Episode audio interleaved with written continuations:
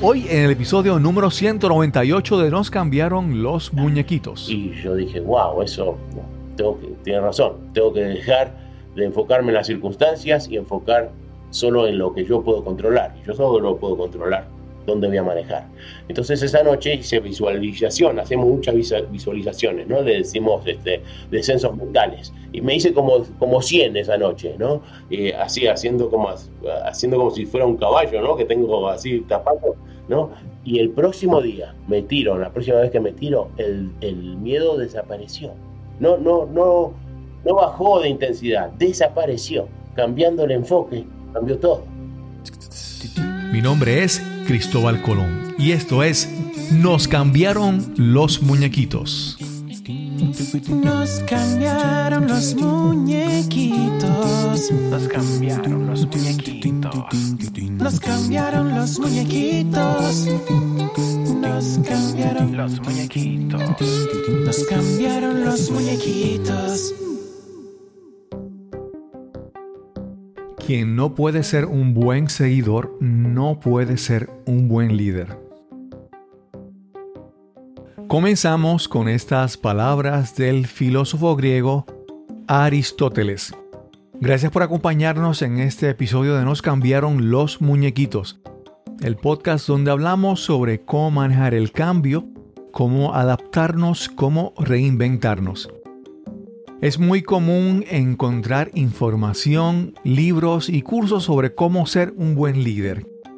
Pero es muy difícil encontrar material sobre cómo ser un buen seguidor. Porque todos queremos ser líderes aun cuando no entendemos que todo líder debe seguir a alguien. Te presento a nuestro invitado de hoy. Hola amigos, me llamo Rubén González, este, vivo en Estados Unidos, eh, nacido en Argentina, hace 20 años, justo este mes hace 20 años que soy conferencista eh, y eh, he competido en, las Olimpiadas de invierno cuatro veces en cuatro décadas distintas en el deporte de luge, que son carreras de trineo acostado de espalda y yendo como a 140 kilómetros por hora. Así que hoy este, estoy muy contento de poder, este, que, que Cristóbal me volvió a a, invitar. Me siento bárbaro. Me gané la medalla de oro del podcast hoy. Rubén ya estuvo con nosotros en el episodio número 186 y hoy regresa a continuarnos su extensa e interesante historia. Además, nos habla sobre la lección compartida en su más reciente charla TEDx, El poder de seguir a un líder. Si aún no escuchaste el episodio número 186, te diré que Rubén González participó en cuatro Olimpiadas de invierno en el deporte del luge y lo hizo en cuatro décadas diferentes. Su última participación olímpica fue en los Juegos de Vancouver en el 2010 a los 47 años.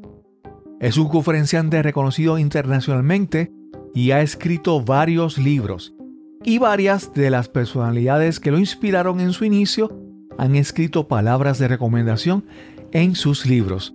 Nombres como Brian Tracy, Zig Ziglar, Jack Canfield y Scott Hamilton. Este es el episodio número 188 y conversamos con Rubén González, The Man. saludos Rubén, qué bueno tenerte aquí otra vez de vuelta. Es que yo digo, para mí es, una, bendición. Y después del, del, en el primer episodio nosotros estábamos conversando y ya durante la grabación ya sabíamos que había muchas cosas interesantes que no iban a poder, no iban a poder cubrirse porque eh, hay tantas historias ahí. Y lo que me encanta de Rubén es, oye, lo bien que él lo cuenta. Eh, después de esa, entrevista, de, esa entrevista vinieron los Juegos Olímpicos de Invierno, que eso es para ti, eso es un festín, eso es como, ¿verdad? Eh, eh, un peregrinaje ya, eso es para ti exclusivo. Y después también vi que publicaste en las redes un, un TikTok que, tuviste, ¿verdad? Que me parece, me parece interesante. Y viendo ese TikTok, antes de continuar ya la entrevista, a mí algo que me gusta de ti, y lo digo, lo, lo, lo, menciono porque quiero que la gente entienda que estas son las cosas que ayudan a que cuando tú hablas, conectes con la audiencia, es que tú tienes una historia, primero, tú cuando narras tu historia, tú la narras con emoción, tú la recuerdas, la revives, tu lenguaje corporal se ve, tú incorporas el humor, tú hasta te haces chistes de ti mismo, ¿verdad? Y son elementos que son, son tan importantes que de cuando tú hablas, tú conectas con la audiencia. Realmente para mí eso es súper, súper valioso. Y verlo en ti es, es un ejemplo a seguir. Bueno, es gracias. Eh, mira, yo, yo de casualidad, ni, ni me acuerdo de qué hablamos en, la, en, en el primer capítulo, pero eh, yo este, de casualidad eh, caí en el mundo de, de, de los conferencistas, eh, porque uh -huh. soy introvertido, así que nunca pensé que, que, que eso era un rubro un, para mí. Sí. Y un pibe me, me, me, invitó hace 20 años, me invitó a que vaya y le conté mi historia a los chicos y, sí. y el, el director se volvió loco y me dijo, vos tenés un don, tenés que hacer esto, sos, sos increíble. Y este, bueno, la cosa es que, que, ahí empecé. Pero lo primero que sí. hice es eh, buscar un coach, ¿no? Buscar un, alguien que, que, que, me enseñara, ¿no? Porque esto es algo. Incluso los primeros dos meses lo hice yo mismo y, y mm. como, como me parecía. Y este, bueno, yo sé contar historias, pero no sabía el lado de, de, de negocio, ¿no? Cómo crecer el negocio. -huh. Y a los tres meses estábamos, casi perdimos la casa, ¿no? Porque no, no, no, no ganaba nada. y dije, ah, necesito un mentor, necesito alguien que me, que me ayude. Y encontré un señor sí. Que hacía 20, 12 años que, que, era conferencista y era muy popular, ¿no? Él sabía. Y me, bueno, me empezó a enseñar. Y este, pero después encontré, este, contraté a, a Sí, que, que, me enseñara, gente que me enseñara sí. a cómo, cómo hacer la parte dramática ¿no? de, de una uh -huh. charla. Porque me decía, el tipo era un, era un profesor que, que, que había hecho drama, había hecho teatro en, ¿no? cuando era joven, entonces incorporaba eso en las charlas. Dice, esto hace que sea mucho más, más, más fuerte. Es, es algo que seguro que viste en la, en la, charla esa de TED Talk, ¿no? Cuando, Exacto. Cuando el, el, trineo y cuando estoy enojado con mi entrenador, en vez de decir, estoy enojado con mi entrenador, no, lo, lo, lo vuelvo a, a, vivir, ¿no? Porque eso impacta más a la gente. Claro. Y, y, los chistes, vos dijiste los chistes, ya sé que me querés preguntar algo, pero antes que me olvide. No, no te preocupes, no te preocupes, no te preocupes, de eso se trata. Vos dijiste que, que, a veces me hago chistes de mí mismo. Y eso es muy importante, porque este, la gran mayoría de la gente eh, le tienen un miedo bárbaro a, a, a hablar en público. ¿no? Eh, eso mm. le, es, ¿no? Prefieren este, cualquier cosa menos eso.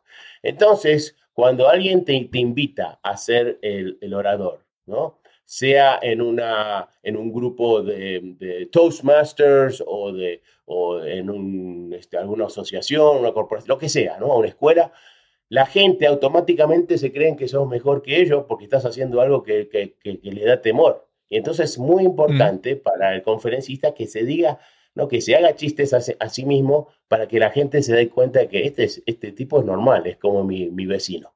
Entonces, Exacto. cuando, cuando Exacto. piensan así, entonces ahí ya podemos subir, los puedo llevar ¿no? a la cima. ¿no? Pero antes tienen que darse cuenta de que, que, que soy como ellos. Es, sí. es importantísimo eso. Sí. Rubén, algo, algo que siempre que quiero aprovechar a que estás mencionando eso es que tú mencionas que tú eres muy introvertido, pero el que ve una charla tuya no lo percibe. Y es, para mí, y es, quisiera que hablaras un poco sobre eso, es cuando tú encuentras lo que te apasiona, eso te transforma, ¿verdad? Y eso es como en el caso tuyo, cuando tú descubres ese, tú mencionas que en tus estudios, en, tu, en muchas cosas como deporte, tú eras promedio. Cuando tú descubriste algo que te apasionaba, que fue en tu caso ese sueño olímpico, eso como que crea un, una llama en ti que te transforma, ¿verdad? Entonces, una persona que puede ser tímido, introvertido, callado, pero tú le pones el tema preciso, ¿verdad? Eso te transforma. Y en el caso tuyo, ese sueño olímpico que queremos es la pasión que te transforma. Claro, claro. Y este Justo estaba leyendo un libro, lo voy a mostrar, a ver si lo compré. Es un librito, se llama The Angel Inside. Es chiquito, okay. ¿no? Es, un, es, como una fábula. Y, y mira, esto, a mí me gusta enseñar. Así sí, claro. se me ocurrió, ven, ven esta, eh, eh, esa pila de libros ahí, esos son todos libritos así chiquitos, son todos de fábulas, ¿no? Fábulas sí, que, sí. que- que te enseñan liderazgo, lo que sea, ¿no? Este, ah, en este, eh, el tipo este, Chris Widener, que escribió este Mm. libro, hizo un punto que, que me gustó. No, no lo había dicho, no, no lo había visto antes este, este, explicado así. Y dice, eh, la historia de un pibe, un pibe, un chico como de, qué sé yo, de 27 años que, que no está contento en su trabajo, ¿no? Su viejo era un negociante increíble, CEO, ¿no? Y quería que, le- ¿no? Lo, lo forzó al hijo que estudiara, que estudiara negocios. Y, Mm. y tiene su MBA, y, pero no, no está contento. Y empieza a hablar con un mentor y el mentor le dice, pero ¿cuál es tu, tu sueño? ¿no? Y su sueño era, era el arte, ¿no? Era otro sueño. Entonces, eh, eh, le dice, mira, vos si, cuando, si, si, si perseguís, si haces el sueño que te apasiona, eh, esa pasión va a ayudar a que trabajes más, ¿no? Eh, que, que- lo que haría alguien que, que no está apasionado y también de, estar, de, ser más detallista, de estar seguro que todos los detalles estén perfectos. Que si, si no estás contento, si estás haciendo algo que, algo que no te apasiona, vas a hacer lo, lo mínimo no necesario para, para, ¿no? para que no te echen. Pero, pero si estás apasionado, vas a hacer todo lo posible porque es tu pasión. Entonces, es, es- esa es otra razón por la cual es, importante hacer algo que te apasiona, porque tarde o temprano vas a, llegar a ser mucho mejor y ahí eh, la, la plata va, va, va- va a llegar. Ok. Rubén, en la entrevista anterior comenzamos a hablar sobre tu historia y menciona- mencionaste a tu hermano. Yo sé que tú en algún momento arrastraste a tu hermano en, esta, en este sueño olímpico. Háblanos un poco sobre cómo lo contagias a él, cómo ha sido la carrera de él y en algún momento él, ¿verdad? él no pudo seguir. Háblanos sobre esa parte, por favor. Seguro. Eh, yo competí en las eh, Olimpiadas de Calgary, 1988, y después de Albertville, en Francia, 1992, y después dejé, ¿no? Quería hacer otras cosas y dejé. Y pasaron seis o siete años que no, no, no me tiraba, eh, no, en trineo porque Mm, no me interesaba. Y mi entrenador, que, que es un, es como decir el Leo Messi de, de Luge, ¿no? O el Maradona de Luge, ese era mi entrenador, campeón mundial tres veces, increíble. Bueno, me llama por teléfono, un austríaco, y me dice, Rubén, tenés que volver, Luge necesita a la Argentina. Porque lo, lo que pasa es que el luge es un deporte que no es muy global, son eh, eh, algunos, este, eh, la mayoría de los lugistas son de países europeos, mm, eh, Estados Unidos, Canadá, yo era el, el sudamericano, ¿no? Y entonces cuando yo dejé, entonces ya Sudamérica no estaba, ya no era global, y entonces el Comité Internacional Olímpico le empieza a presionar al luge y le dice, ustedes si no son globales, los sacamos, van a dejar de ser olímpicos porque hay, Claro, miren, claro. hay 15 otros deportes que están tratando de entrar. Entonces, por eso me dice, eh, eh, el luge necesita la Argentina, ¿no? Porque me, mm. y le dije, no, gracias, coach, listo, se terminó, ya, yo, no, este, no me interesa. Pa, le colgué, ¿no? Y está, me, me sentí tan bien de colgarle a mi, a mi, a mi coach, porque, no, porque era, es, es muy fuerte, muy bravo, Claro, ¿no? claro. Este, no éramos amigos, él era el coach, pero nada más. Bueno, el tipo es un ganador, ¿no? Así que no me va, no, no me acepta que yo le cuelgue, me vuelve a hablar por teléfono. Y dice, eh, las próximas Olimpiadas dentro de cinco años son, la- son las de Salt Lake City. El espíritu olímpico eh, de Estados Unidos es el mejor del mundo. No te la pierdas porque te vas a arrepentir. Uy, cuando me dijo eso me dolió, ¿no? Pero dije, gracias, pero no. Ah, pero sabes, le colgué, pero ya no me... ¿no? Me vuelve a hablar por teléfono y me dice, bueno, tengo una... eh, un... A deal, ¿cómo que se dice? A deal. Un trato. Una, una propuesta, un trato. Una propuesta, exacto. andate, andate a Calgary. Estoy por hacer un campamento en Calgary, en Canadá, por dos semanas. Si vas allá, te pago el hotel, la comida, el training, porque cada vez que nos tiramos son como 50 dólares cuesta. Y nos tiramos cinco o seis veces por día, así que es carísimo. Mm, Y él, austríaco, ¿no? Que ahí en Austria hacen una de las mejores este, cervezas, ¿no? Pero este, tan tacaño que nunca me había comprado una cerveza este hombre. Y ahora, sí, ahora me está ofreciendo miles de dólares de entrenamiento gratis, así que pensé, este tip deben, realmente debe necesitar a Argentina. Entonces yo le dije, yo voy solo con una condición. Yo tengo un, un, un hermano, mi hermano mello- me- menor, él me ha visto ir a la Olimpiada dos veces y yo he visto, me doy cuenta por su mirada que le gustaría también. Así que si él puede ir, quién sabe, en cinco años a lo mejor también puede clasificar. ¿Cuántos años tiene? 30 años. 30 años, estás loco, ¿no? Mi entrenador empezó a, los cinco años, por eso fue campeón mundial. Hoy, coach, tenés que ver a mi hermano, es un superatleta. No, era un, no era atleta, era un, arquitecto, ¿no? Pero mentalmente mi hermano es fuerte, ¿no? Así que yo, por eso es que yo pensaba que podía llegar, por, por, por su mentalidad, su enfoque y su perseverancia. Bueno, tráelo, pa, me cuelga por teléfono. Voy a la oficina de mi hermano y él ni sabe que estoy negociando porque eso pasó todo en ese instante.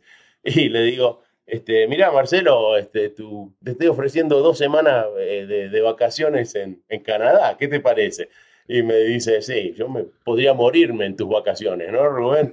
Dice, sí, tenés razón, podés morirte, pero en mejor de los casos podrías llegar a ser olímpico, ¿no? Eh, imagínate, podrías ser el, arquitecto olímpico. Mm, eso le gustó, empezó a sonreírse. Y digo, ok, voy. Y fue. Y, y le gustó, a él le gustaba el luge, él es mucho más tranquilo que yo. Eh, yo soy muy nervioso para este negocio, para este, para este deporte, pero él es tranquilo y, y entonces este, aprendió bien, ¿no? Y empezó a comer bien, a entrenar como un loco, ¿no? Fue una transformación de cuerpo, ¿no? Como las que se ven en, en, las revistas, pero esta fue de verdad, ¿no? No, no era Photoshop. Y este, eh, y se rompió algunos huesos también, y después faltando una carrera, faltaba una carrera antes de las Olimpiadas, yo ya había clasificado, pero no tenía suficientes puntos. Eh, no, no, había no, iba a clasificar. Y después en la última carrera de todas, se, no sé, pues, tuvo un resultado increíble, se ganó un montón de, de, puntos World Cup points y, y, le subió el ranking mundial a 49 en el mundo y clasificó. Fue la primera vez en la historia olímpica que dos hermanos compitieron uno contra el otro en el deporte de lucha y, Y, este, y uno se tira cuatro veces, eh, dos veces el sábado, dos veces el domingo y se suman los cuatro descensos. ¿no? Hay que ser consistentemente bueno, no solamente bueno de vez en cuando. Y después de tres, las tres primeras largadas, descenso, me iba ganando en forma. Y no lo podía creer, porque durante toda la temporada yo le ganaba a él, que se la estaba reservando para la Olimpiada, este loco y en la última le deben haber dado los nervios porque se cayó del trineo, se cayó y volvió, ¿no? Eh, no sé cómo, como si rebotó y cayó de nuevo al... Pero ahí perdió suficiente tiempo que lo pase, ¿no? Porque gracias a Dios no puede ser que el menor le gane al mayor. Pero, la cosa es que es olímpico, ¿no? Y entonces, Yo, cuando cuento eso, mi historia es, eh, es, es bastante increíble, pero la de él es más increíble y yo siempre cuando cuento esa historia le digo a la gente, si un arquitecto de 30 años, ¿no? que está fuera de forma, puede llegar a ser olímpico, imagínense lo que pueden hacer ustedes. Eso fue en Albertville, fue en 92 y después tú regresaste en Salt Lake, que fue 2002.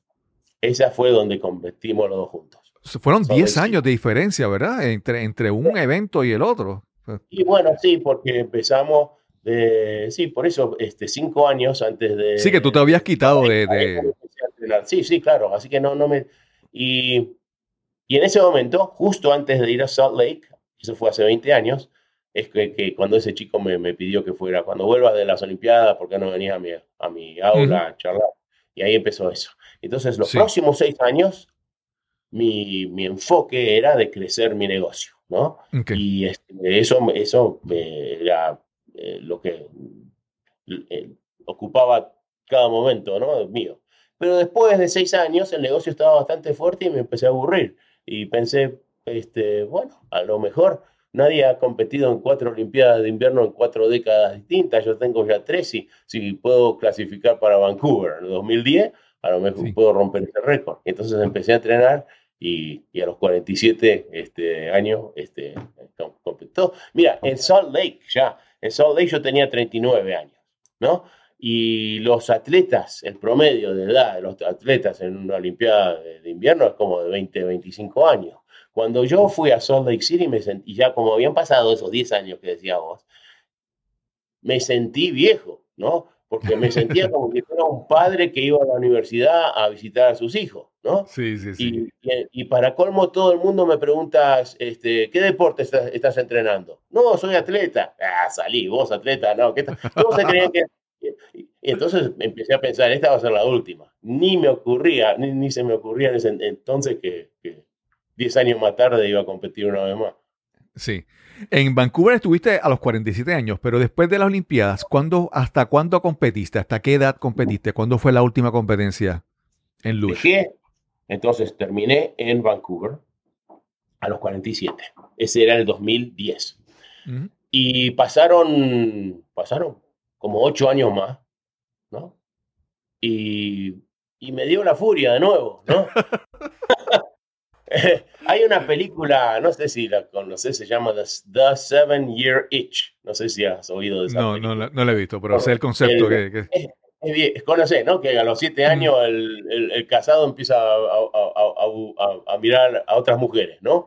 Sí. Eh, y, y- y entonces es, es, es itch, quiere decir que te, que te pica algo y te lo tenés que rascar, ¿no? Bueno, el, el seven year itch mío es que cada siete años tengo que hacer algo. Tengo que hacer una olimpiada o, o escalarme una montaña, algo así. El, el- el mío es un poquito distinto. Pero pasaron eh, varios años y a los 55 se me agarró la furia y dije, mi- "Ah, bueno, ¿por qué vamos a ver si, si, si este viejo todavía puede, si este cuerpo viejo puede, puede aguantar las fuerzas de, de gravedad que se, que, se, que se sienten ¿no? en esas pistas? Y fui a Calgary de nuevo y empecé eh, a, a entrenar y este, el- eh, fui en, en octubre, a los 55 años.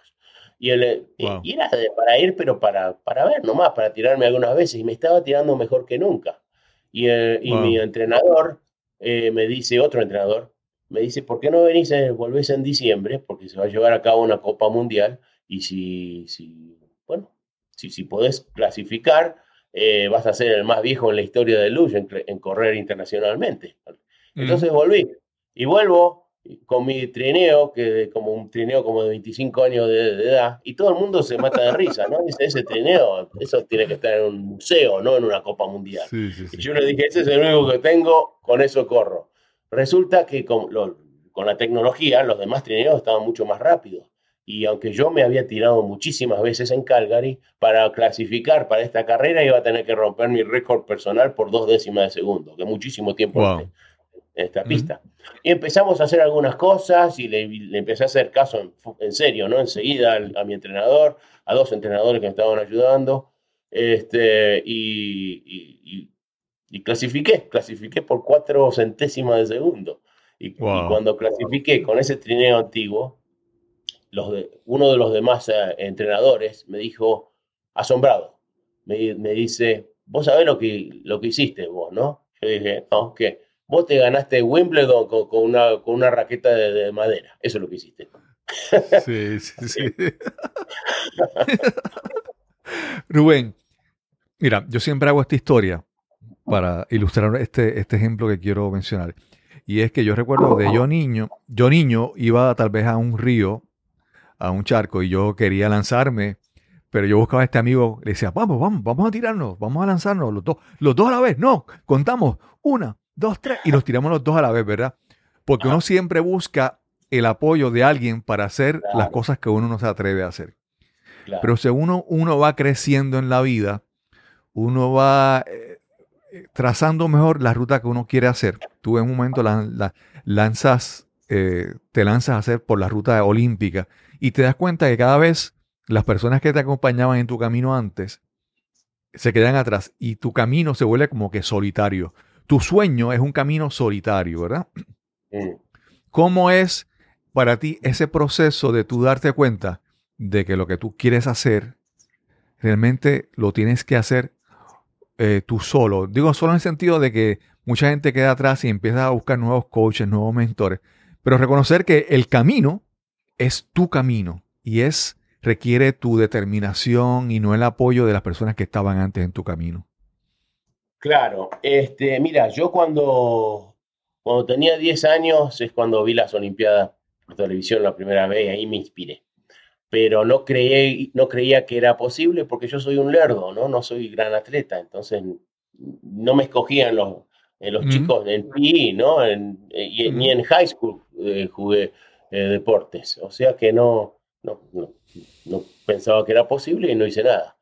Y, este, y mi viejo me, me, me dijo, lee, a vos te gusta leer, ¿por qué no lees biografías? Si, si lees las historias de grandes personas vas a ir dándote cuenta eh, qué es lo que, ¿no? Cómo puedes superarte para alcanzar tu sueño.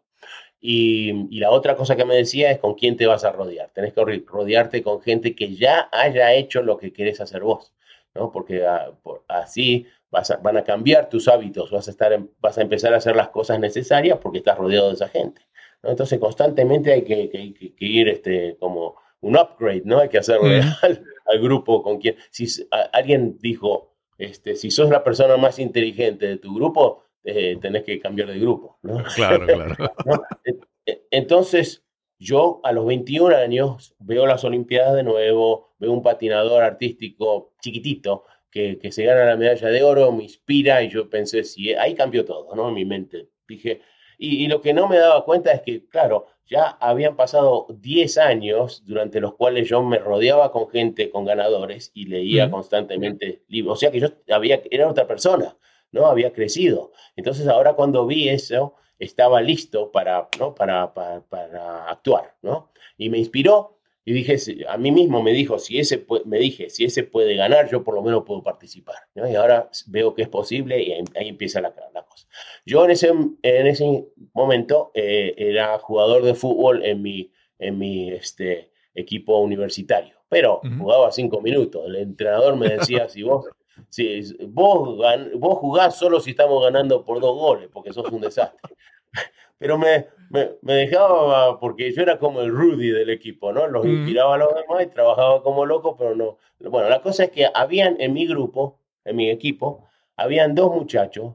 Uno era colombiano y el otro era eh, israelí, ¿no? Y los dos eran flores de, de esquiadores, ¿no? Esquiaban los blacks, ¿no? Son lo, lo más empinado que hay lo hacían, eh, re, re, recre, eh, era recreación para ellos, ¿no? Les preferían el fútbol. Uh -huh.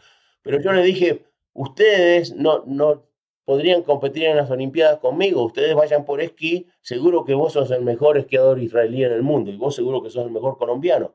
Y, y ya, ya, ya, ya, saben su, su, deporte. Yo recién voy a empezar el mío. Y no, no les interesaba, por, no era su pasión. Okay. Me hubiera encantado, pero no, y se, esos son, se quedaron atrás, ¿no? Pero si, si no era su pasión, realmente no se quedaron atrás, ¿no? Y, y por fin me, no, no entendía eso, ¿no? Me reventaba que no querían venir conmigo, pero, pero pasaron unos años y me di cuenta, no, esa no es su pasión, si no es su pasión, sería pérdida de tiempo para claro. ellos. Las Olimpiadas es claro, claro. Hay que entender claro. eso, ¿no? Sí. Sí, y, y, y, la evolución de ese camino, en, en tu caso, eh, ese, ese primer eh, patinador que tuviste, creo que es Scott Hamilton. Sí. Esa, ese, ese, ese personaje, muy conocido, terminó después más adelante escribiendo un endorsement, ¿verdad? Unas palabras para recomendar tu libro, ¿verdad? Y entonces es como que es reconocer que si llegaste hasta aquí con estas personas o con esta ayuda, vamos, la persona que te ayuda a ti, para dar un ejemplo, te llega a ser millonario, no es la misma persona que te va a poder llegar a ser, digamos, billonario, si tú quieres, ¿verdad?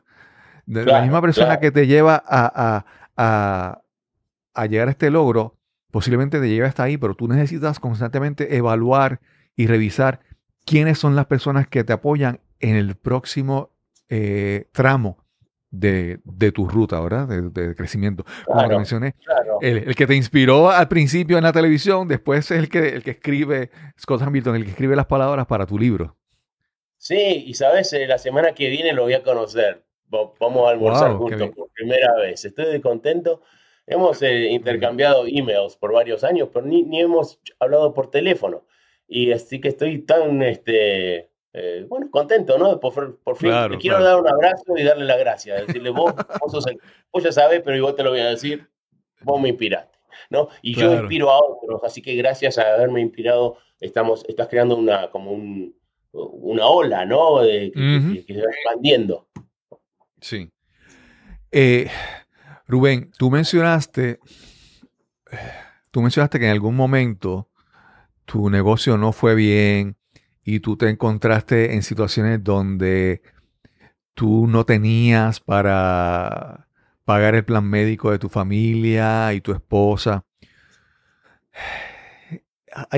¿cómo, ¿Cómo ha sido el papel de tu familia de apoyarte en un proceso que, que a veces como primero tú convences a tu hermano de un sueño olímpico, ¿verdad? pero ¿cómo tú convences a tu familia que tú apoye, ¿verdad? ¿Y qué tan importante es ese, eh, tener ese apoyo en esos momentos que a veces tú dudas y la, la the going gets tough, como dice en inglés? ¿Cómo, cómo, cómo es ese proceso?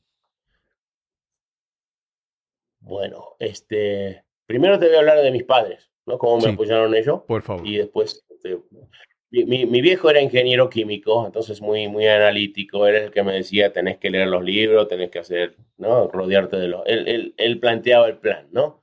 Mi mamá era la que nos enseñaba a, a soñar, porque siempre nos contaba que, que mira, eh, nosotros, tus bisabuelos dejaron todo en Italia y vinieron a la Argentina con, por fe nomás, ¿no? Pensando que tal vez hubiera más oportunidad acá. Eso fue hace como 100 años, ¿no? Bis bisabuelos.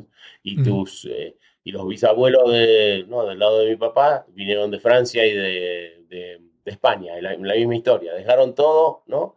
Y nosotros dejamos todo en, en la Argentina en mil, cuando, en 1968, cuando empezaron a haber desaparecidos y, y, y terrorismo y un, y un una inflación de loco allá. Mi viejo no sé cómo hizo, pero aunque no hablaba casi nada de inglés, hizo que los convenció a los de la ESO, él trabajaba por la ESO, que lo trasladaran a Estados Unidos.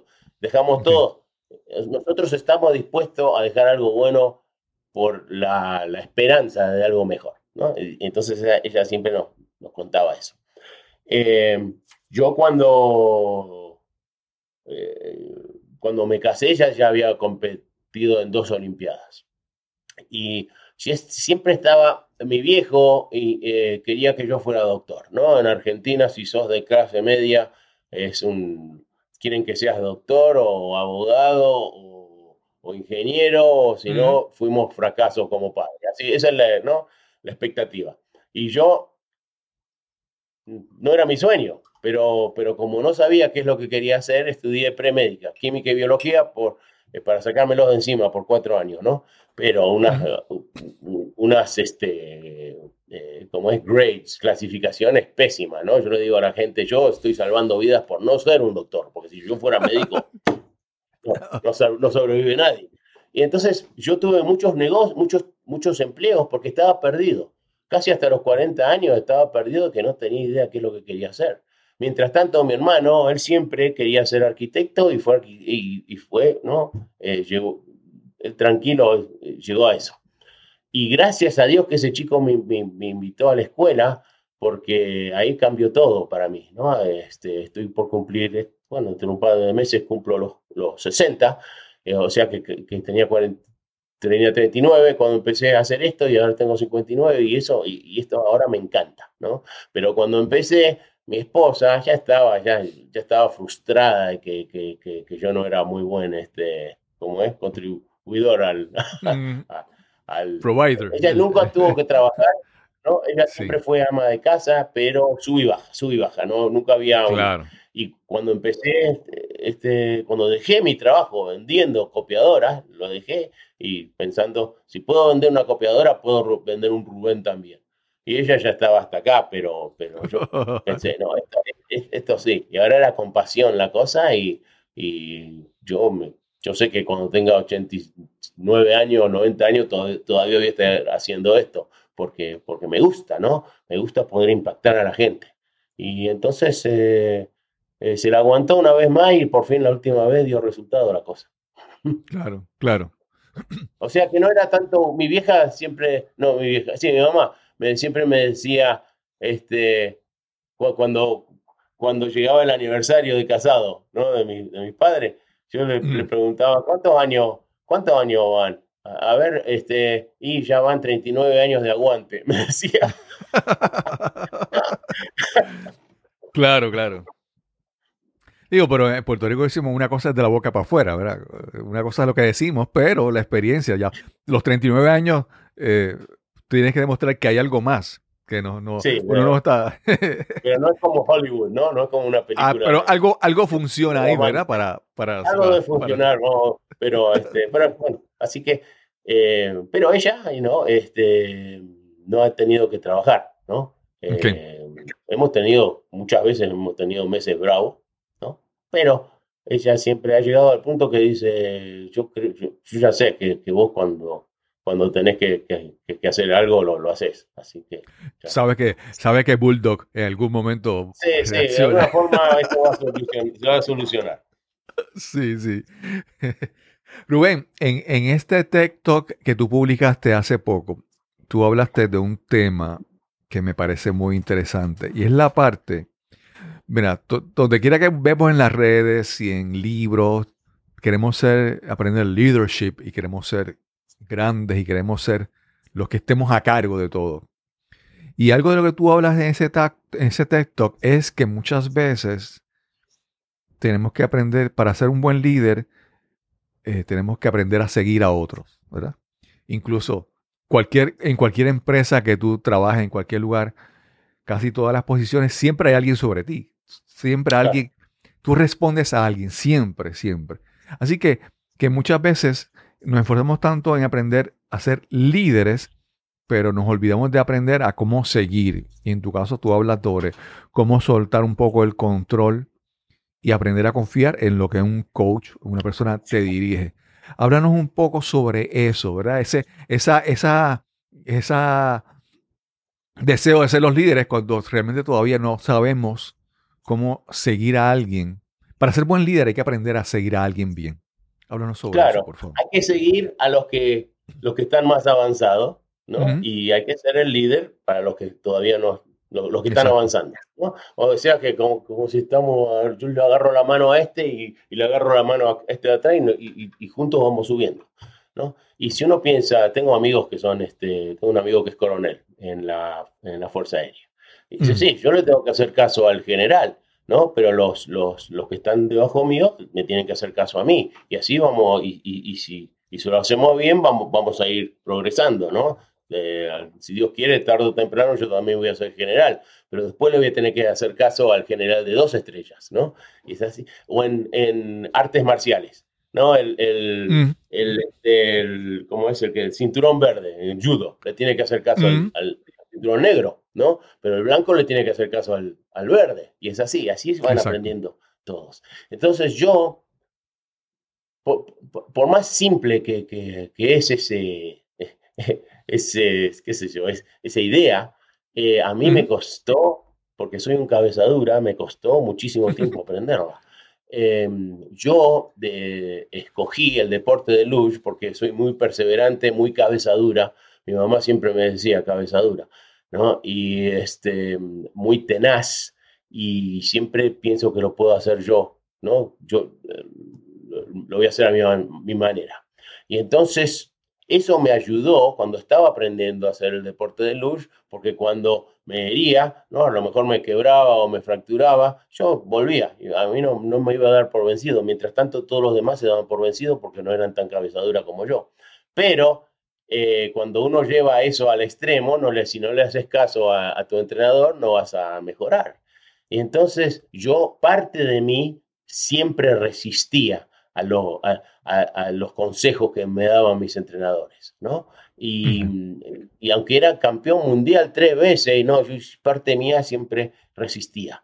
Y me decía algo y yo me enojaba, ¿no? no eh, me- Ujú. Yo terminaba un, un- un descenso de luz y hay siempre un walkie-talkie, un transmisor, ¿no? Porque ellos te pasaron, vieron pasar y hablas con él y él te dice qué es lo que te- hiciste bien, qué lo hiciste mal y cómo pueden mejorar. Y yo colgaba eso y ahí me daba la furia de que este hombre está loco, ¿no? Y resistía. Y entonces eh, el hecho de resistir hacía que, que, bueno, que no aprendiera tan rápido.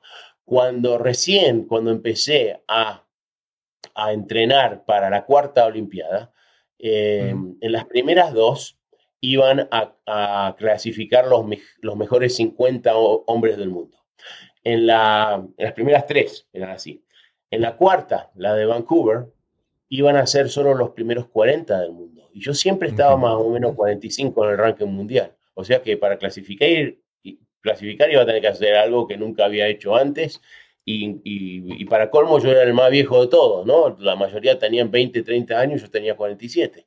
Y entonces eh, me sentía como que, que, estaba back to the wall, ¿no? Back to the wall. Como, sí, en contra de la pared. Sí, en contra de la pared. Eh, y ese, esa presión hizo que, que, me diera cuenta de que no, tengo que, voy a tener que hacer algo distinto, voy a hacerle caso, diga lo que diga, mi entrenador le voy a hacer caso enseguida. Y, y, ahí este, el entrenador me preguntó, me dice, yo no puedo creer que hace, 20, hace 25 años que te estás haciendo este deporte y todavía tenés miedo, ¿cómo puede ser? Y, yo le dije, mira, a, a, medida que me estoy deslizando y yendo cada vez más rápido y veo esas paredes que se están moviendo, pues este, me pongo tieso y ni puedo creer que puedo manejar la parte de, la, de abajo de la pista porque estoy tieso como una, ¿no? Como una, una como es de surfboard, ¿no? Así, así de duro, ¿no? Entonces eh, me dice, vos este, te estás enfocando, eh, no, no, no, te enfoques en eso. El luge no tiene nada que ver con la velocidad. Pueden, pueden, pueden tomarte la velocidad y, y, y, puede ser el más rápido de todo, pero si, si chocas al final, perdés la carrera. El luge, el que gana, es el que tiene el mejor tiempo. Así que deja de mirar esas paredes eh, enfócate, porque esas paredes es lo que te está dando miedo. No mires a las paredes, enfócate en un punto 30 pies, ¿no? 10 metros adelante tuyo y enfócate en qué es lo que tenés que hacer en cada sección de cada, de cada curva para tener la mejor línea que te va a dar el mejor, ¿no? la mejor trayectoria y te va a dar el mejor tiempo. Si cambias el enfoque, toda la experiencia te va a cambiar. Y yo dije, wow, eso, tengo que, tiene razón, tengo que dejar de enfocarme en las circunstancias y enfocar solo en lo que yo puedo controlar. Y yo solo lo puedo controlar dónde voy a manejar. Entonces esa noche hice visualización, hacemos muchas visualizaciones, ¿no? Le decimos este, descensos mentales. Y me hice como, como 100 esa noche, ¿no? así, haciendo como, haciendo como si fuera un caballo, ¿no? Que tengo como así tapado, ¿no? Y el próximo día me tiro, la próxima vez que me tiro, el, el miedo desapareció. No, no, no, no bajó de intensidad, desapareció, cambiando el enfoque, cambió todo. Y entonces ahí es que me di cuenta, y ahí es cuando, eso fue como, para mí era increíble, ¿no? Que, que, fuera así. Y ahí me, me, me hizo decidirme, a, ahora le voy a hacer caso más todavía al entrenador, porque ahí, y, y ahí es cuando empecé a empezar. Se me pasó el miedo, por primera vez fue más divertido el deporte, ¿no? Eh, y, y, mejoré muchísimo. Así que recién a los... Y por eso es que a los 55 años pude competir, el más viejo en la historia, porque, porque por fin le estaba haciendo caso a los, a los entrenadores. Y los entrenadores me dicen, este mismo, me dice, vos sabés por qué, es increíble para mí que vos puedas este, deslizarte todavía a tu edad, porque la mayoría en, en, la, en el en la partida tenés que, que, tenés que doblarte tanto que todos tienen muchos problemas de discos en la espalda. Y muchos tienen operaciones de, espalda por eso, ¿no? En nuestro deporte. Pero me dice, vos has tenido tantos breaks, ¿no? Tres veces has tenido breaks como de 5 a 7 años, que sos como un auto que se la pasa en el garaje, ¿no? Tenés muy pocas millas en ese cuerpo. Así que por eso... Ok, ok. sí. Rubén, en, en un episodio anterior yo entrevisté a, un caballero que se llama Joe Navarro. Él tiene, y lo, entrevisto porque está hablando sobre un libro que se llama Be Exceptional.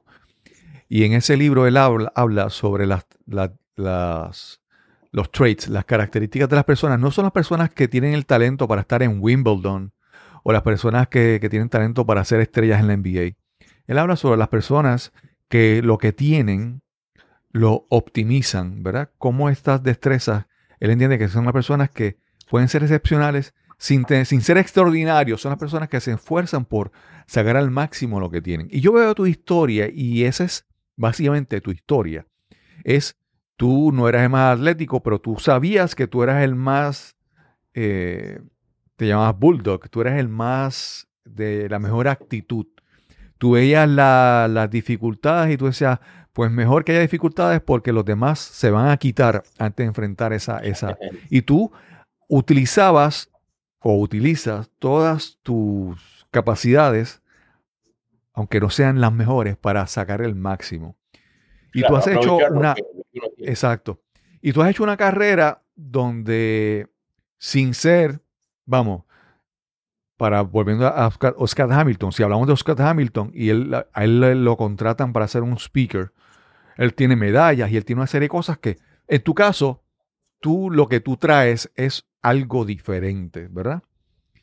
Y, y nuevamente, tú al llevar ese mensaje, ¿cómo, cómo tú has tocado a tu audiencia? ¿Cómo la, la audiencia se siente de que esta persona, con promedio en algunas cosas, con, con dificultades en otras, cómo él, con actitud, perseverancia y todo eso, logra tener, alcanzar sus metas?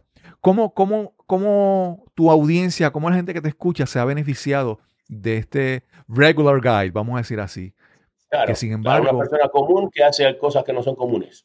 Exacto. ¿Cómo la audiencia se siente con, con- con recibir tu mensaje y cómo los inspira a ellos? Yo, cuando, cuando estoy por hacer una charla, mi Mm. meta es ser su Scott Hamilton, ¿no? Yo quiero que, que, que, que salgan pensando si ese tipo puede ser olímpico, nosotros podemos hacer cualquier cosa. Le quiero Claro. sacar las excusas, le quiero dar esperanza. Quiero, ¿no? Porque si uno no tiene, si uno tiene esperanza, está dispuesto a enfrentar al miedo, ¿no? Y Sí. el miedo que, que, que- le, le está perjudicando, le está quitando, no les está permitiendo tomar acción. Y lo más lindo de este, de este, de, de- de hacer lo que hago yo es que recibo unas, unas notas, ¿no? Por email. Y siempre, siempre empiezan igual las notas. Te oí hablar hace dos años. Es como que lleva dos años, ¿no? Este, para que, ¿no? Desde el momento de inspiración al momento de, de- de- de- de llegar, ¿no? Y me dice, me inspiraste como loco y empecé a comer bien y adelgacé 50 libras.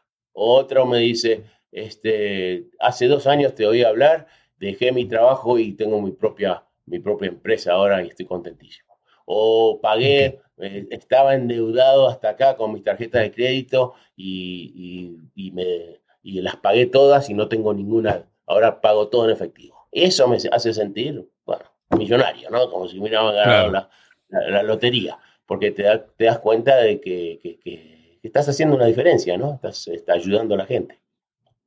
Claro, claro. Hay, hay algo que es que las personas muchas veces, tú- yo, yo anoté algo aquí muy importante, que está, lo anoté porque me pareció, esta frase es como eh, muy, muy valiosa, es que dice que tú tienes que en algún momento dejar algo bueno por la esperanza de algo mejor, ¿verdad? Y, y en tu caso, como, como cuando el, el coach te decía, no es la velocidad, es el tiempo. Deja de enfocarte en las paredes que te rodean. Eh, muchas personas viven toda su vida muy claros y muy conscientes de sus limitaciones. la gente te dice, no, no, es que yo tengo ADD, yo tengo déficit de atención. O no, no, es que yo soy muy callado, muy tímido. No, es que yo no soy bueno para los negocios, para las matemáticas o para las finanzas, lo que sea. Y hay mucha gente que se sabe muy, muy claro y lo, ¿sabes? La- pueden enumerar todos los Sí, defectos y limitaciones en su ¿Por qué vida. no pueden llegar? Exacto. Y entonces, nu- nuevamente, tu mensaje se trata de cómo no te enfoques en las paredes, enfócate en llegar Claro, este tramo. Yo tengo que llegar hasta aquella curva y pasarla, ¿verdad? Es enfocarme en lo que realmente me va a hacer cambiar. Si te sigues enfocando en las cosas que, que te aguantan, es, es como decía, creo que es un pensamiento de, eh, creo que era Albert Einstein, ¿no? ¿verdad? No estoy, no, no estoy seguro. Ah. Pero decía que si te sigues, ¿sabes? Lo que te ha llevado a este punto, si eh, la- las cosas que te han traído hasta aquí no son las que te van a sacar de ese problema. Tú necesitas otras cosas Claro. en tu vida para hacer llegar a otro lugar. claro, por eso necesitas ese otro mentor, ¿no? Porque ya, subiste, ¿no? Llegaste a ser... eh, Este, te voy a contar una cosa, porque ese, ese, esa charla que hice, TED Talk, se llama eh, The Power of Following the Leader, ¿no? El poder Ujú. de seguir al líder, ¿no? Sí. Y yo le digo a todo el mundo, le digo, mira, la forma más fácil de, de- de llegar a una meta es encontrar a alguien que ya haya alcanzado eso y seguirlo, ¿no? Seguirlo. Este, es la- la- no alguien que sea eh, un teorista, ¿no? Alguien que lo, lo haya hecho. Entonces, cuando le, este, cuando, cuando salió esa, esa charla, eh, de- un par de semanas antes, empecé a pensar, esta charla sería buena para uno de estos libros de eh, parable, ¿no? De fábulas, ¿no? Eh, pero yo no sé escribir así, ¿no? Empecé a enfocarme en lo, en lo que no podía hacer. Yo he escrito muchos libros, pero son libros de cómo, cómo, cómo alcanzar tus metas, ¿no? No era una novela, ¿no? No era Ujú. ficción, ¿no? Es otra, es otra forma. Y yo pensé, no puedo. Y le hablé por teléfono a un, a un tipo que había escrito un, buen, un muy buen libro sobre eso y este, me dio algunos tips, ¿no? Y después, este, pero, eh, y después le hablé a otro también, ¿no? Y estoy haciendo eso, estoy buscando a la persona que ya haya cruzado esa, esa, Exacto, esa exacto. campa. de- es- es- es- ¿no? Entonces, mira, te voy a mostrar algo. Empecé a leer todos estos libros, ¿no? Que son los que te mostré antes. ¿no? Ves que son Sí. todos flaquitos, porque son todos así. Entonces eh, los empecé a leer y hace un par de semanas tenía tos. Ahora todavía la tengo un poquito, pero, yo- tosía Mm. como loco hace dos semanas. Y me desperté, ya me lo había leído como tres cuartos de estos libros, y me despierto a la mitad de la noche y la idea de mi libro apareció. ¿no? Dije, dije, no, ya sé, voy a usar los mentores, van a ser los mentores míos, ¿no? Y, y las charlas van a ser las charlas que, que hicimos uno, ¿no? Eh, eh, y, y me di cuenta de cómo iba a ser el libro. Y ya sé, tiene que tener 30, uno de estos libros típicamente 30.000 palabras. Y ya he escrito, un- el- primer cuarto ya está listo, ya la idea la tengo. O sea, si- aunque nunca lo he hecho antes, el hecho de haber enfocado en, en- en- en- en el produ- producto final hizo que el subconsciente, ¿no? mientras estaba durmiendo, estaba trabajando ese subconsciente y me despierto a la mitad de la noche y ¡pum! Y, y- y no es, eso no es un milagro, eso es, eh, si, si uno se enfoca 100% Exacto. en cómo voy a llegar a esa meta, ¿no? El subconsciente empieza a buscar las, las, las soluciones. Eh, una buen- un buen ejemplo es si uno se compra un auto. ¿no? Es un ejemplo que seguro lo has, lo has oído, ¿no? Sí, lo estaba Compraste pensando. un Honda, un Honda rojo, ¿no? Y lo compras y de ese momento no puedes creer, ves Honda rojo por todos lados. ¿Por qué? Porque Sí. estás emocionado de, de tu auto y tu subconsciente se está enfocando en los Honda rojos. Antes también Exacto. estaban, pero, pero, pero recién ahora. Y es así como trabaja la mente. Sí, sí. Sí, hay un, hay una, hay un decir que dice where, where, where attention goes, energy flows. Donde tú te enfocas a mirar, ahí es que va a fluir tu energía. Pero si te, si eh, eh, el ejemplo es claro, el ejemplo del, del, del, del onda rojo, tú no te habías mirado porque tú no estabas, tu atención no estaba ahí. Cuando tú, en el momento en que tú decidiste, yo quiero escribir este libro que sea diferente, de repente empieza la energía a correr y a hacerlo, ¿verdad? Sí. Aprender para Claro. hacerlo. Y mira, si vas a la concesionaria y querías el Honda rojo, pero no tenían ro- rojo y te compraste el Honda verde, vas a ver verdes por todos lados. es así. Claro, claro, claro. Fíjate, a mí algo, a mí algo que, siguiendo ese ejemplo, y es que yo de repente, en algún momento digo, ¿sabes qué? Tal vez yo quiero comprar una casa. Y de repente, cuando yo empiezo al deseo de que tal vez quiero comprar una casa o un apartamento, de repente yo empiezo a mirar a mi vecindario como nunca lo había mirado. De repente digo, oye, mira esa casa qué bonita. Antes ni las miraba porque no tenías Claro. la intención. Entonces, simplemente a veces ponerte la, la idea en la, en la mente, de repente empiezan a aparecer cosas que contribuyen a esa idea. ¿verdad? Aunque, Claro. no, aunque no esté claro, dar los primeros pasos te, te permiten ver con mayor claridad lo que sigue después. Sí, sí. Así Sí. que sí, y mira, te, te digo, vamos, si, si, si, si pasa, pasa, si no pasa, no pasa, pero eh, tengo posibilidad.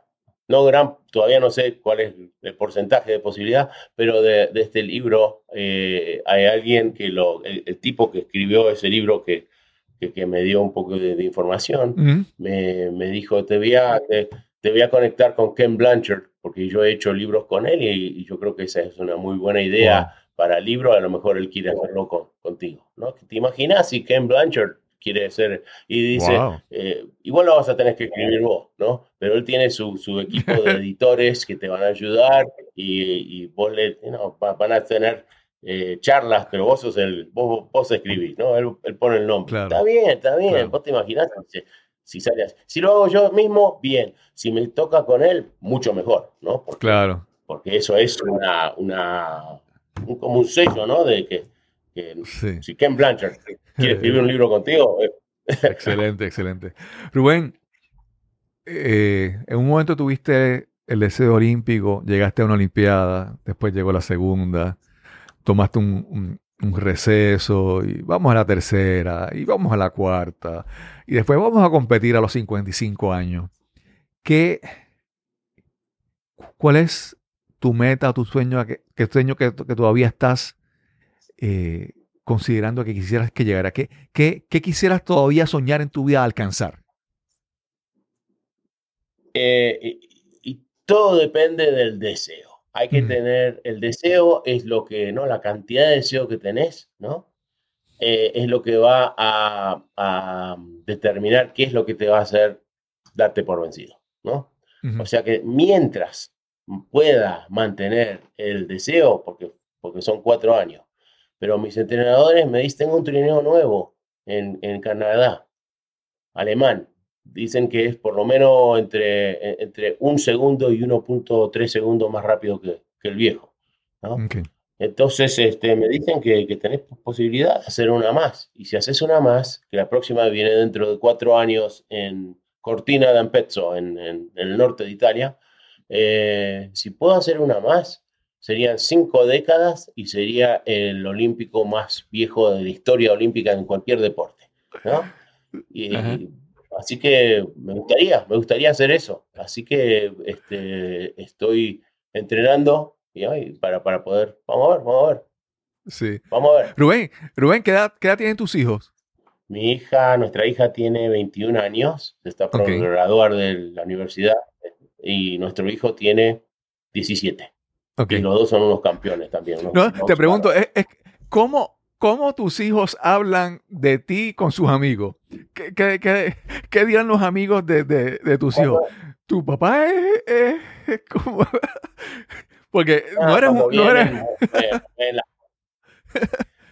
Cuando eran chiquitos eh, hablaban en forma, ¿no? Ajá, Mi hijo le daba el tour a los amigos de todas las fotos, las- no, pero ahora ya no, ahora ya no, y cuando, y, y si, si vuelvo yo de una, hacer de cuenta que, que vuelvo de la, la quinta olimpiada, ¿no? En, sí, sí. Italia. Ah, mi esposa me va a decir, pero ¿cuándo vas a, vas a pintar aquella pared? ¿No? funny este, lo, lo único que, que- que importa acá. Sí, sí, no. Así No, que- digo porque creci- creciendo tu- tus hijos, eh, nuevamente, tú no eras an ordinary parent, o sea, tú no eras un padre ordinario. Es como No, que no, es no, increíble, pero yo siempre quería que, yo siempre les he, desde que eran chiquitos, les he este, eh, eh, dicho que, mira, el sueño olímpico era mi sueño. No creas que, tenés que- Claro. que, vos tenés que ser olímpico también. Vos tenés que, vos tenés que darte cuenta de, ¿no? de escoger cuál es tu sueño, ¿no? cuál es tu olimpiada. Y yo te voy, a, te, te- te- te voy a presentar a todos los mentores que necesites para llegar y vos podés ser, porque no, podés ser un médico, podés ser, y, y, y, y se han dado cuenta, ¿no? Porque yo he leído Claro. libros de que el padre o la madre son, ¿no? A lo mejor una persona famosa o un gran atleta y los chicos se creen que son inferiores y, se suicidan. Han, han pasado Sí, sí, sí. cosas así. El hijo de mi, mi entrenador, el, el austríaco, él fue campeón mundial tres veces y la esposa también campeona mundial tres veces, ¿no? Tienen seis, seis copas así de cristal, ¿no? De campeones mundiales. Y uno de los, y uno de los hijos se suicidó. Y entonces, yo no, le- no, no quiero que sientan esa presión. Ellos tienen que, que- que vivir la vida por sí mismos, lo, lo que les importe a ellos, y, y yo los voy a apoyar 100%. Claro, claro. Y se han dado cuenta, ¿no? O sea que mentalmente están fuertes. Sí, sí, sí. Rubén, eh, yo nuevamente agradezco la, primero la oportunidad de haberte conocido, de haber eh, conversado en, en un, episodio, ahora esta segunda vez. Realmente eh, haberte conocido eh, ha sido, como mucha gente de tu audiencia te dice, para mí ha sido muy inspirador y, y me ha dado una perspectiva nueva sobre la vida, sobre lo que quiero hacer en la vida. Y te agradezco, te agradezco eso. Y te agradezco siempre la, la accesibilidad. Tú siempre has estado dispuesto a conversar, a hablar. Realmente eso, eso se aprecia, realmente. Estoy muy, muy, muy agradecido de tener esta oportunidad de conversar contigo. Ah, Gracias, Cristóbal. Un fuerte abrazo. Sí. Eh, bueno, eh, perdona Rubén, eh, lo mencionamos en el eh, episodio anterior, pero las personas que quieren contactarte, ¿dónde te pueden conseguir? ¿Dónde pueden conseguir tus libros? Bueno, eh, y vos los eh, follow the leader, follow the leader TED Talk, follow Mm. the leader TEDTalk.com. Es una página especial que hice donde está el video y hay un artículo también que uno puede aprender más del artículo y también hay preguntas por, por- por su- si, si les gusta el video y quieren mostrárselo a sus empleados, sus hijos, a lo que sea. Pueden- después hay preguntas donde pueden tener una conversación para sacarle más jugo al, al, al video. Follow Ok. the leader TEDTalk.com. Eso lo, oye, eso es- es- es- tú eres, como te digo, Eh, cada oportunidad la aprovechas, me encanta, me encanta eso, ¿verdad? Cada, cada aprovechar al máximo cada oportunidad que No. recibe. Así debe ser. Bueno, Sí. bueno, che, Y también te pueden conseguir en, en thelushman.com luchman.com también. Ahí, ahí y también. Fuego, Fuego Olímpico. Fuego Olímpico. Fuego, Olímpico, sí, mi página En en, español. Sí. Sí. Rubén, muchas gracias. Eh, y sin más que añadir, nos encontraremos entonces en el próximo episodio de Nos cambiaron los muñequitos. Hasta la próxima. Quiero anunciarte que ya está disponible mi nuevo podcast, La Palabra Precisa. ¿Y qué puedes encontrar en La Palabra Precisa? Voy a compartir las lecciones aprendidas, conocimientos sobre oratoria y comunicación efectiva. Puedes encontrar los episodios en la página lapalabraprecisa.com o en cualquier plataforma que uses para escuchar podcast.